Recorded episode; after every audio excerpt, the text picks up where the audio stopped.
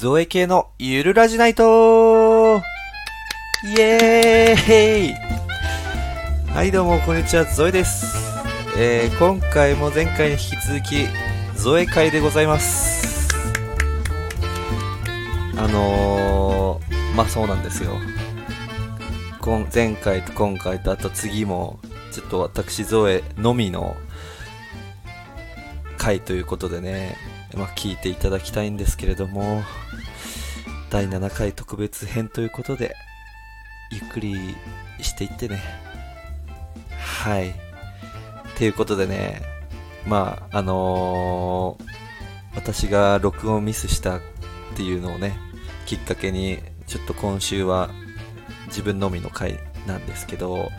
うんとね、ちょっと最近見た映画の話をしたいなと思いまして、あのね、最近、先週あたりにね、昔の映画の、まあ、ハリウッド映画の名作みたいな、を見まして、まあ、結構ね、うん、なんて言うんだろう、ダメだね。新しいものに敏感でいなきゃいけないけど、まあね、古い名作って呼ばれる映画ってやっぱりいいなと思いましたよ。あのね、ショーシャンクの空にと、あとね、ゴッドファーザーと、シャッターアイランドを見ました。そう。あんまり、ちょっとでもね、あの、全然関係ないけど、どっかで聞いた話だけど、30半ばを過ぎてくると、なんかね、新しいものへの興味が薄れていくらしいんだよね。だ音楽とか、の趣味とかも、あの、新しいものを受け入れられなくなる。そこまでの自分の人生で好きな、になったものばっかりを、だんだんとね、閉鎖的になんか、思考がなってきてしまうらしくて、ちょっとね、自分にもそんな気を感じた、この普及の名作3連続鑑賞だったんだけど、すごい良かった。一回見たことあるっていうのもあったんだけど、ゴッドファーザーは初めて見まして、なんかね、なんだかんだ見ることなかった。あの、タラララララララララララララっていうやつね。あの、マフィン、あママフィアの、マフィアのお話で、あまあなんかあれが、まあ名作、すごい長い映画で、名作なんですね。あのアメリカの大きいマフィアが、まあ他の組織と対峙しながら、その息子が跡取りになって、マフィアの母性と成長していくみたいな物語なんですけど、まあ結構ね、その昔の時代背景だったり、うん、昔の映画だなっていう、ね、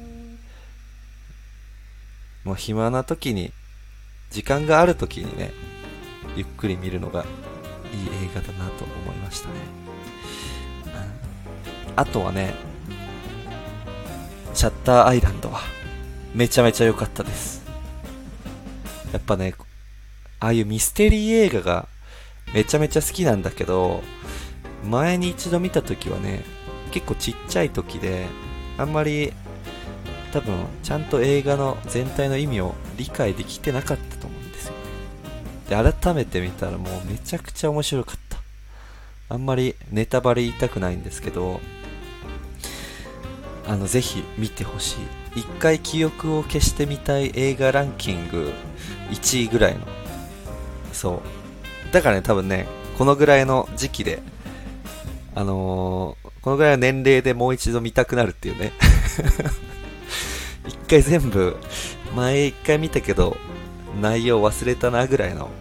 サイクルがやってきてるから、めちゃくちゃ100%楽しめました。うん。あの、どんでん返しがあって、まあ最後に、まあ、最後にっていうかね、いろいろひっくり返るような、何回でも見て楽しめる映画でしたね。うん、なんかあれは、あのー、デカプリオが、刑事役で、ある、まあ、孤島に仕事で、まあ、保安官として行くんだけど、そこは精神病棟がある島で、まあ、そこで自分が追っかけてた事件の真相に迫ろうとするっていう、まあ、その真相がとんでもないんですよ。もう鳥肌もんなんですよ。もう鳥肌はぜひ見て感じてほしいですね。あとはね、ショーシャンクの空。もう、ショーシャンクの空には、多分今まで3回ぐらい見てたかな。4回目ぐらい見たの。めちゃくちゃ面白い、やっぱり。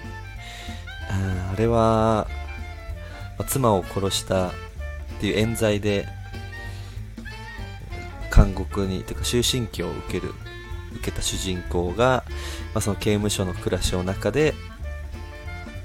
まあ、その人と出会ったり、まあ、いろいろあって、まあ、最後は、あの有名なシーンはね、まあ、言っちゃうと脱獄するんですよ。脱獄するの、最後。すごい方法で。で、その日はなんか嵐で大雨が降ってて、脱獄した後のその自由を手に入れた主人公のあの名シーン。雨の下で両手を広げるみたいな。あそこがやっぱりいいっていう。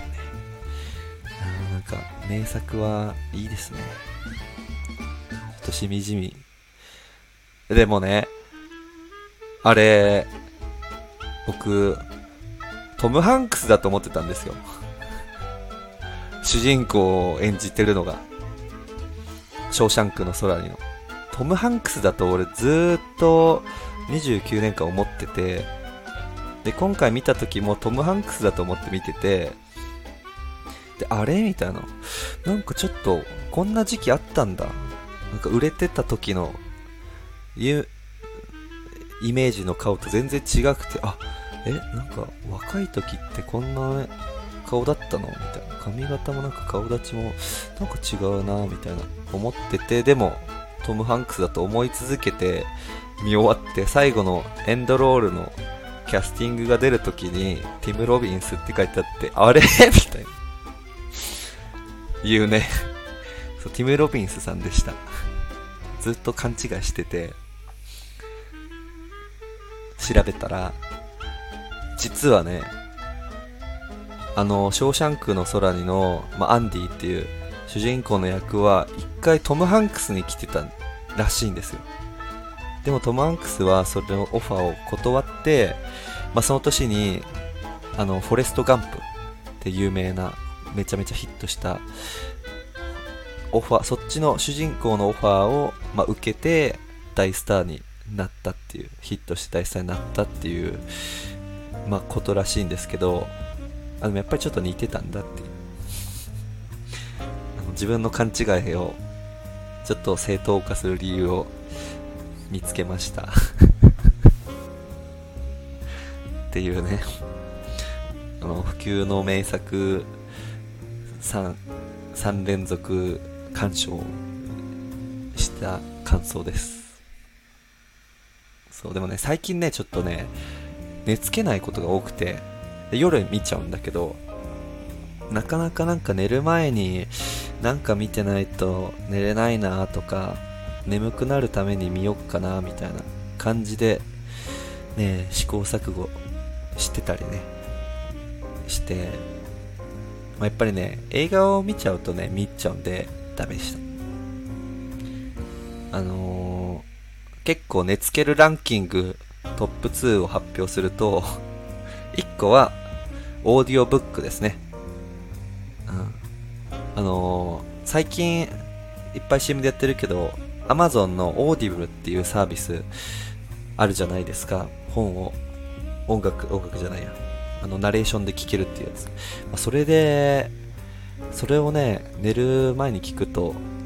大抵僕はすぐ寝れますね。うん。あの、今、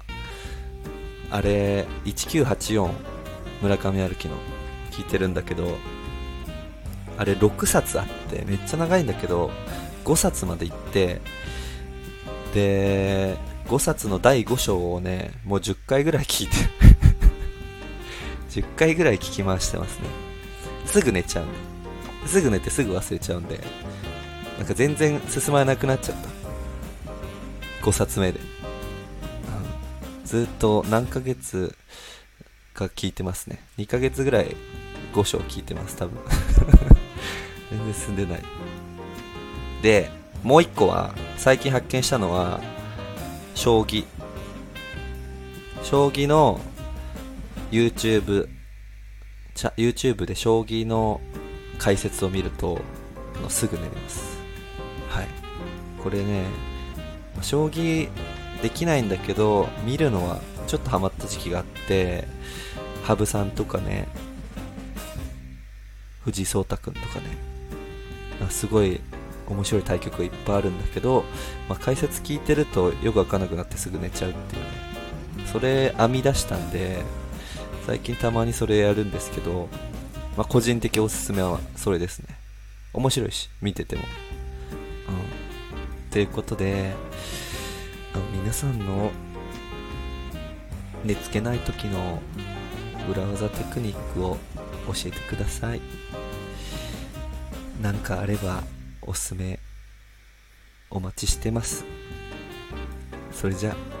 今日はこのぐらいで終わりにしたいと思います。ご清聴ありがとうございました。あのいいねお願いします。それじゃあまた。